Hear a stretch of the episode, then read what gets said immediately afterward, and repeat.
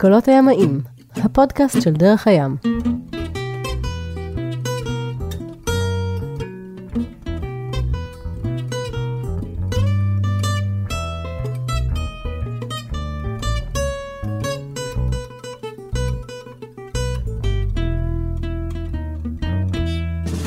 קולות הימאים, הפודקאסט של דרך הים, אנחנו עם פרק נוסף, והפעם נמצאת איתנו לינור קליגר-צרפתי, שכולם קוראים לה גם בייבי, נכון? כן, כן.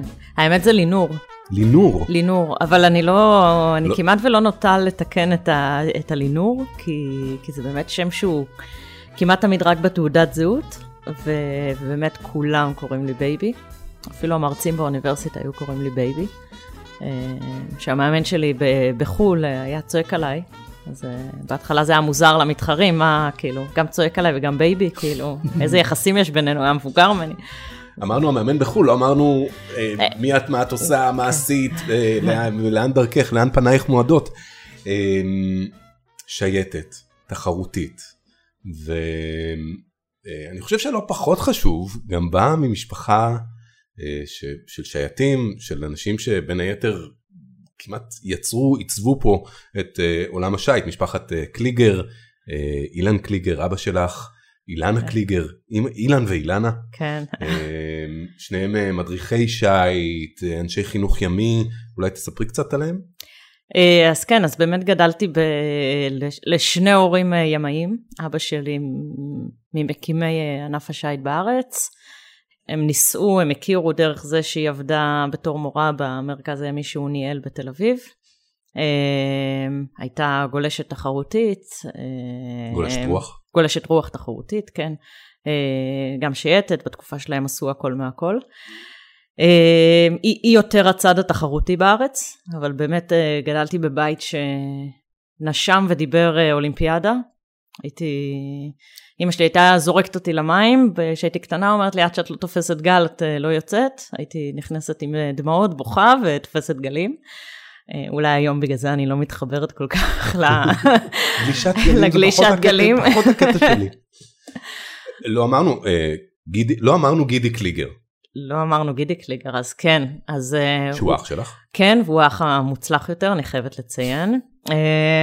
אמנם שנינו גדלנו בתוך נבחרת אולימפית, נסענו לכל התחרויות ביחד, היינו כאילו, זה היה די כיף להיות עם אח שלי בתקופה היותר לחוצה בחיי.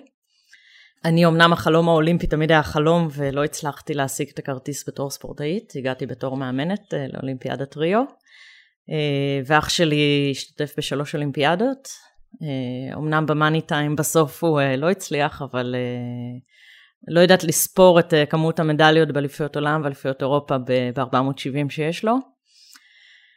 היה מדורג, קיצור. בואי נדבר עלייך רגע. טוב. גם לך יש הישג או שניים, ואני חושב שאחד הדברים שהכי זכרו לך, ככה הכי יחרטו על דפי ההיסטוריה, זה אותו זהב.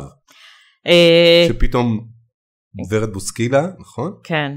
נכון, שהייתה שותפה שלך ב-420? כן, היום ורד היא שם דבר בעולם הספורט, היום היא מנכ"לית בוועד האולימפית, היא הגיעה לאולימפיאדה פעם אחת עם ניקה קורנצקי, פעמיים, סליחה, גם באתונה וגם בבייג'ין, ובלונדון עם גיל כהן. אבל רגע, מה עם לינור? מה עם בייבי? אז ורד בעצם התחילה את דרכה איתי, אילן תשש שהיה מאמן שלה, שלף אותה מבית ספר בבת ים, במהלך גיוס ספורטאים. היא הייתה חלק מזבולון בת ים כילדה. היא הייתה כילדה בבת ים, אילן היה מאמן בבת ים. זבולון בת ים, שאנחנו כל הזמן שומעים בפודקאסט על שי בחר, ויפתח בן דוד, ואלון דגן, ועוד כל מיני אנשים שאחר כך הלכו וגדלו, איזי סוויסה לתוך עולם השייט הישראלי, וגדלו בזבולון בת ים, שהיה פעם, זה היה מעצמה, מועדון ש... לא זוכר, אני חושב שאיזי סוויסה אמר פעם, ש6 מתוך 10 המדורגים ראשון בעולם היו מבת ים. אני לא זוכרת במספרים, אבל באמת זה דור ש... בת ים הייתה יותר חזקה מתל אביב. בת ים גידלה את ה... כן, גם אמנון סמגורה, הוא בת ימי במקור. יש עוד הרבה, כן. אז אני לא מבת ים, אני מתל אביב, אבל... ורד נשלפה מזבולון בת ים. אבל ורד הגיעה משם, ואני באותה תקופה חיפשתי אשת צוות ב-420, ואילן טשטש, אז מאמן בתל אביב, אמר יש את ורד, או שאני חושבת שהוא אימן, אני כבר לא זוכרת, זה היסטוריה, זה מדובר על 96 אני חושבת, הביאו את ורד בת ימית, קשוחה, לא ראתה בעיניים, מזג אוויר, ובאמת אחרי שנה שהפלגנו ביחד, אז זה היה 98, כי ב-98 ניצחנו, אחרי שנה שהפלגנו ביחד ניצחנו אליפות עולם.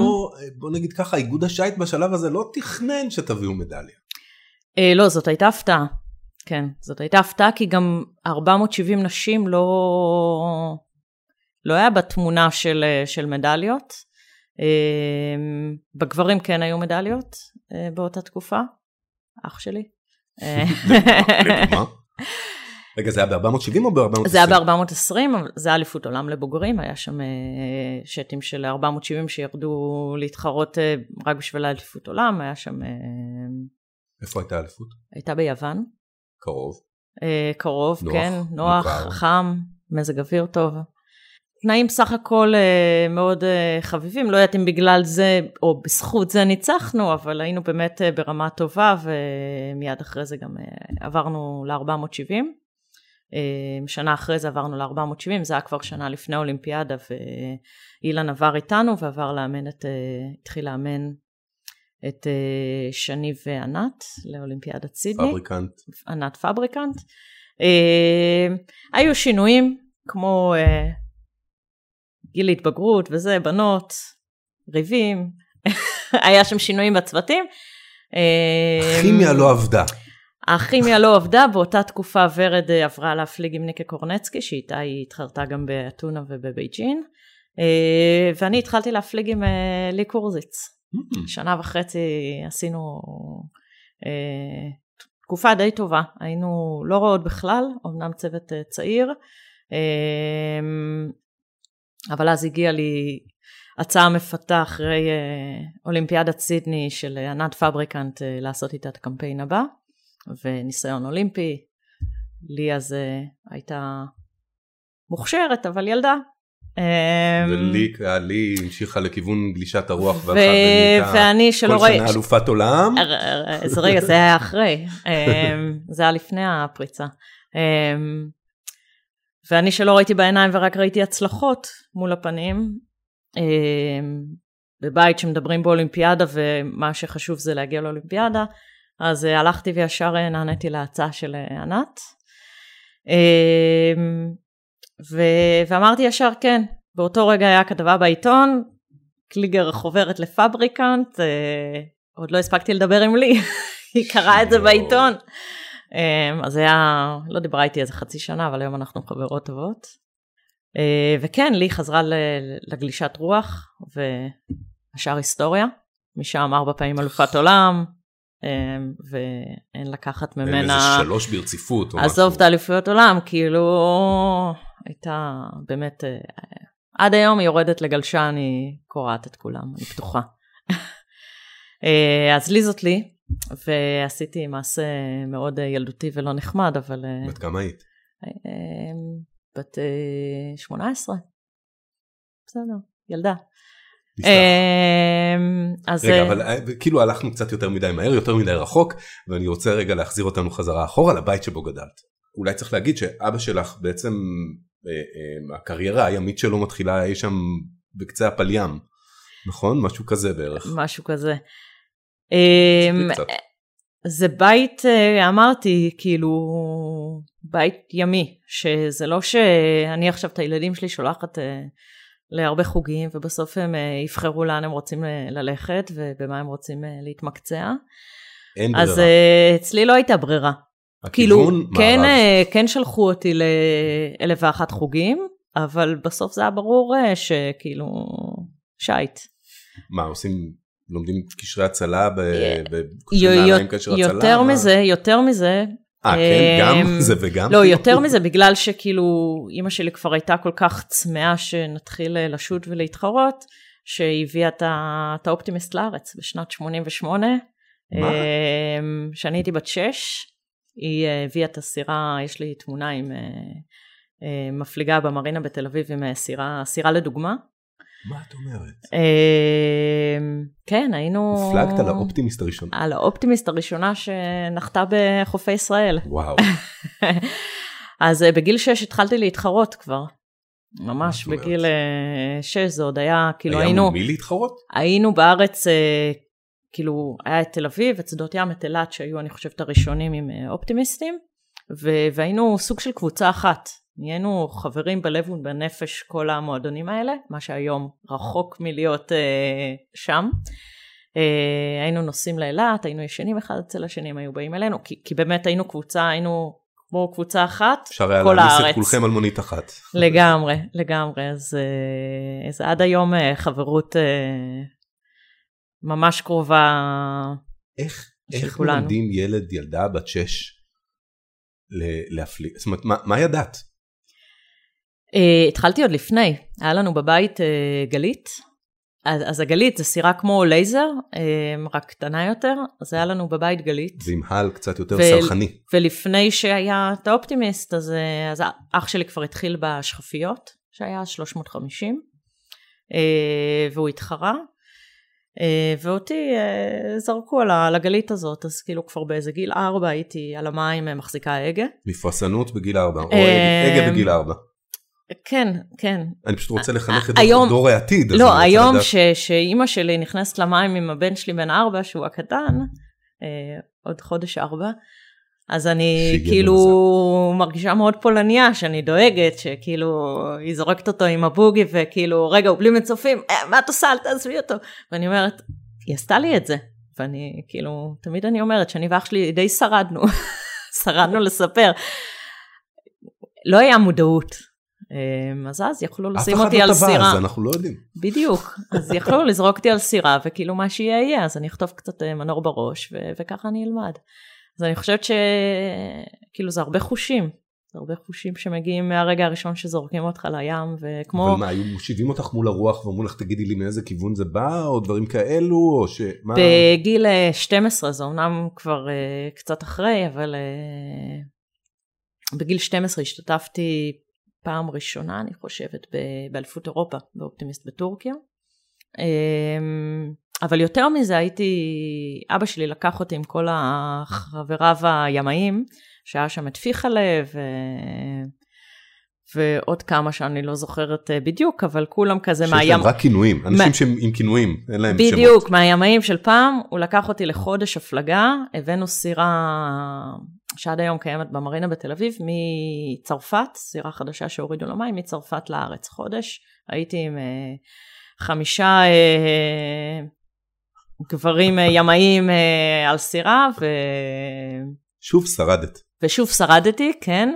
אז כל לילה הייתי מעבירה, פה פיחה ללימד אותי על הכוכבים, ופה זה לימד אותי על ה...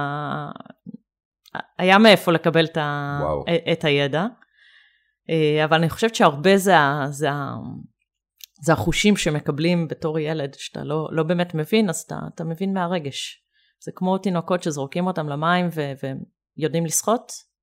יש את התיאוריה הזאת, שהם ממש קטנים, פשוט מניחים אותם במים והם מסתדרים. אני לא ניסיתי את זה. גם אנחנו לא. אבל זה עובד, אז כנראה גם בים זה עבד. ולא היה צריך להסביר לך שאת הטילר צריך לדחוף לכיוון הנגדי, כדי שהסירה תפנה ל... לא, גם היום אני מורה לימאות. אחרי שנים שניסיתי כל דבר, הגעתי למסקנה שללכת... הרסת לנו את הסוף. ללכת... הרסת את הפואנטה. אז נחזור לזה, אבל אני מושיבה ילדים באופטימיסט, ואני לא מסבירה להם כמעט. אני רק אומרת להם כאילו איזה 3 חוקים... מזיזים את המקל הזה, והסירה זזה, תבדוק בעצמך לאן. בדיוק, בדיוק, כזה.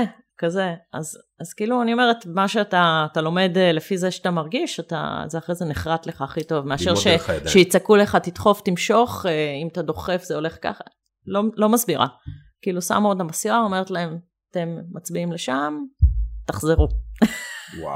סיבוב עגל למפרס וזהו בערך. רק בטיחות, משרד החינוך, אחרי הכל. תזכרו להתכופף כשהמנור עובר. טוב, יש לנו כבר סקופ אחד, לדעתי, שבעצם מפלגת על האופטימיסט הראשונה בישראל. אולי אפילו הילדה הראשונה על אופטימיסט בישראל. כן, זה, אני לא בטוחה מי הראשון, אני או אח שלי, אבל שנינו. לא מריב על זה, במשפחה. כן. ואז מה, זה מתפתח מאופטימיסט ישר ל-420, או שהיה איזה קליק באמצע של לייזר? לא, בתקופה שלי כבר...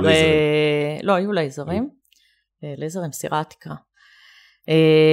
אח שלי עוד גדל ב-350, השחף. אצלי כבר מהאופטימיסט עברנו. שחף שזו סירה שכמעט כבר לא רואים. לא רואים, לא קיימת.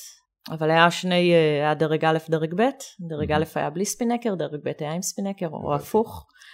וברגע שאתה אופטימיסט, אז כאילו היה תחליף לבסיס, וכבר עברו ישר ל-420, שזה פחות או יותר אותו דבר, אז כבר לא היה צורך בשחף. אז עברתי אחרי האופטימיסט ל-420, בגיל 13. בהתחלה, השנה הראשונה הפלגתי עם אחות של אודי גל, קרין גל. גידי אז עוד לא הפליג עם אודי. גידי זה אח שלי, אם לא אמרתי. אודי גל היה שותף שלו. ואודי גל היה שותף שלו. זה ממש, הכל נשאר במשפחה. הכל זה הפועל תל אביב, מן הסתם. כן, יצא לנו עונה להפליג ביחד. שנה אחרי זה אני חושבת שגידי ואודי התחילו להפליג ביחד, ואנחנו עדיין היינו צוות. אז יצא לנו עונה אחת לעשות שני אחים. כולל תחרויות? כולל תחרויות בחול. כולל תחרויות בחול. טיסות משפחתיות ממש. כן, סוג של. אודי הוא גם סוג של אח. כאילו, היה לי איתו מריבות של אחים לגמרי. בריו, שנינו היינו מאמנים. אודי אימן את הצוות גברים, אני את הצוות נשים ב-470. זה די מדהים. וזה קורה, אני חושב שבעולם השייט זה קורה בכל העולם ולאורך כל הדרך. ההתפתחות הזאת של שייטים למאמנים, שהרבה פעמים את פוגשת בתחרויות כמאמנת לצורך העניין, את אותם, מתחרים. את אותו יווני או את אותה יווניה שהתחרט נגדה אז, נכון? זה, נכון. זה ממש, זה מסוג הדברים, עכשיו זה מתגלגל. למרות שאני אחרי. כמה שנים אימנתי גלישת רוח, אני יודעת לגלוש, אבל בוא נגיד שאין לי את ההתמקצעות כמו שיש לי בסירות, בגלישת רוח. השתיקים הקטנים. ואני חושבת שהייתי לא רע. והסיבה היא שהרבה פעמים מאמן, הוא לא חייב להיות באמת אלוף עולם, או כישרון יוצא דופן בעצמו, בשביל להיות מאמן טוב. אולי אפילו להפך. אולי אפילו להפך. בעניינים של אגו, ושל אני יכול יותר טוב ממך, ואני מפחיד אותך, ואני מאיים עליך, סיפורים שכבר שמעתי, לא ניכנס אליהם. כן, אבל כן, קורה שנפגשים עם מאמנים שהיו שייטים בדור שלנו, וזה נחמד, זה תמיד נחמד. כי אלה היו חברים. בעצם, כאילו לא נעים לי להגיד, אבל הייתה לי סוג של ילדות השוקה. מה זאת אומרת? מבחינה חברתית. נא להרחיב. אתה מגיל 12 בערך, כל מה שעניין אותי זה להיות בים ולהתאמן ולהתאמן. ואם היה מסיבה ביום שישי, אז לא הייתי הולכת, כי שבת צריך לקום לאימון. לגמרי לא היית הולכת, או שהיית הולכת קצר כזה? לא הייתי הולכת. פשוט לא היית הולכת. אני מאוד... אני פנאטית. לא ידעתי. יהיה קיט כזאת שצריכה, אם עושים משהו אז עושים אותו עד הסוף. ומה, והיית יושבת ביום שישי בבית? הייתי הולכת לישון. היית הולכת לישון, כל החברות, חברים, במסיבה, ואת אומרת, לא, לא, זה לא נורא, אני... יש לי את הכמה... לא נורא, אני אגיע לאולימפיאדה, כזה. יש לי את הכמה חברים מהבית ספר היסודי, שהם פשוט אהבו אותי איך שאני, וסבלו אותי איך שאני, אבל באמת חברתית, יש לי איזושהי הרגשה שפספסתי משהו, ובגלל זה תמיד שואלים אותי אם את הילדים שלי אני דוחפת, ואני אומרת שאני מעדיפה שלא יגיעו לאולימפיאדה. אם הם יגיעו אני לא אשים להם רגליים, אבל אם שואלים אותי אם אני מעדיפה או לא, אז אני כאילו מעדיפה שהם לא יגיעו. יש לך 4 ילדים. 4 ילדים. והם בחוגי שייט? הגדול שעת, אפילו ניצח איזו תחרות השנה, באופטימיסט. זה לא קצת בעייתי? מה סבתא אמרה? סבתא הייתה גאה. אני לא רציתי שינצח. אמרתי, הוא שנה ראשונה, כאילו מה, כבר ינצח. צריך להתחיל מלמטה, ולאט לאט להתרומם, הוא ניצח. אמרתי, טוב, הדבר הראשון שאמרתי לו, זה אל תעוף על עצמך. כאילו, ניצחת, אבל יש לך עוד הרבה מה ללמוד. עוד לא קליגר אמיתי. ושתי הבנות, זה הגדול, ואחרי זה יש לי שתי בנות שהן שנה הבאה מתחילות כאן במחמורת קבוצה של קטנטנים כזה, שהם עושים הכל מהכל. וזהו, גם קייקים, גם סאפים, גם אופטימיסט. כן, כמו שצריך. לא, הם צריכים לדעת לשוט. אחלה ספורט. אין על הספורט הזה בעולם. אבל שישארו בהובי. תני לי רגע את הטייק שלך על איך זה לגדול שייטת. זאת אומרת, אמרת, זה אומר שברגע שאת נכנסת לעולם התחרותי הזה, אי אפשר ללכת למסיבות ביום שישי בערב, אין את ה... אני חושבת אבל שזה הרבה בגלל האופי שלי. האופי הקיצוני. היו שייטים, שייטות אחרות שלא? בטח. ורד לא פספסה אף מסיבה. אני בטוחה. ועובדה שהיא הגיעה רחוק. והגיעה רחוק, כן. כמוך בדיוק. אולי יותר. אולי יותר. יש ערכים מוספים שעולם השייט כאילו נותן לילד, לגיל הצעיר? בטח. כאילו, אני לא סתם אומרת שאין על הספורט הזה, כי זה ספורט שמשלב, משלב הכל. כאילו, מביטחון עצמי ועצמאות, לקחת סירה ולצאת בסערה, בחורף, לים, לבד. כאילו, אחרי זה אתה חוזר על החוף, אתה מרגיש שאתה על גג העולם. כאילו, אין עליך. כאילו, אין דבר שאתה לא יכול להתמודד איתו אחרי זה. הייתם מתאמנים בירקון? לא, בים. בים. התחלנו בירקון, כאילו, הקייטנות פעם של תל אביב היו בירקון, במים שקטים, ואחרי זה עוברים לים. ויוצאים מהמרינה? ויוצאים מהמרינה. אז ביטחון עצמי, זה נותן לך, כאילו, זה משלב גם חשיבה, כל הטקטיקה, הבנה של הרוח, הבנה של מזג אוויר, הבנה של לקרוא את התנאי ים, פיזיות, אז נכון, זה לא כמו אתלטיקה או שחייה, אבל יש תנאים שהם גם פיזיים. ריכוז, היום עם הבעיות קשב וריכוז, כל ילד צריך להגיע לספורט הזה, ישר לא צריך את הרטלין. אם ההורים היו יודעים את זה. אני רוצה לשאול עוד שאלה מהסוג הזה. איזה מחירים חברתיים שילמת בעצם? אמרנו מסיבות. כל החברים, חברים, חברות. כאילו זה משהו שמבחינתי... אבל לא מרוויחים חברים בים? נכון, הם לא חברים אמיתיים. מה זאת אומרת? כאילו חבר שבסוף כאילו אתה צריך להתחרות איתו על כרטיס לאולימפיאדה. זה לא תמיד נגמר יפה. סכינים בגב? כן, לפעמים. זה החברים ש...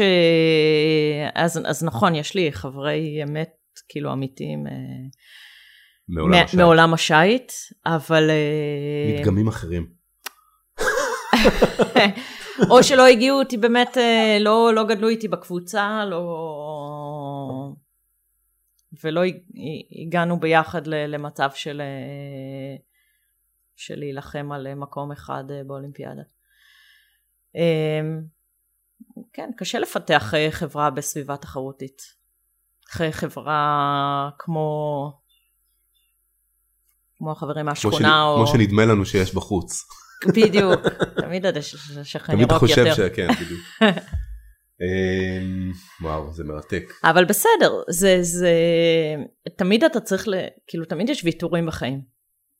צריך להסתכל דלתות מסתובבות, כאילו בחרת בכיוון אחד, ואני לא בטוחה שהייתי בוחרת אחרת, אם הייתי חוזרת אחורה עכשיו. אם הבחירה הייתה שלי ולא של ההורים שלי, יכול להיות שהייתה שלי, כאילו אני מרגישה כאילו זה היה של ההורים שלי, אבל אני לא בטוחה שהייתי בוחרת אחרת. אני די מרוצה מהילדות שהייתה לי. זה מעניין. אנחנו נמצאים בערך חצי שעה בתוך הפרק הזה, ואני רוצה שרגע נעשה איזושהי פאוזה, ונסגור פרק אחד, ונפתח, אנחנו מהלכים, הרבבנו מלא דברים, והשארנו גם הרבה קצוות פתוחים, ואני ארצה שבפרק הבא ננסה ככה לעקוב שוב אחרי הסיפור של ילדה בת 6 שמביאים לאופטימיסט כדי שהיא תוכל להתחיל להתחרות, ועד משעת היום, שאת מגדלת ילדים כאן מול הים, וגם במסגרת החינוך הימי. אז אנחנו נסגור פרק אחד, קולות הימיים, הפודקאסט של דרך הים, ונפתח בעוד 2.5 פרק אחר. לינור בייבי קליגר צרפתי, לא אמרנו למה בייבי בפרק הבא.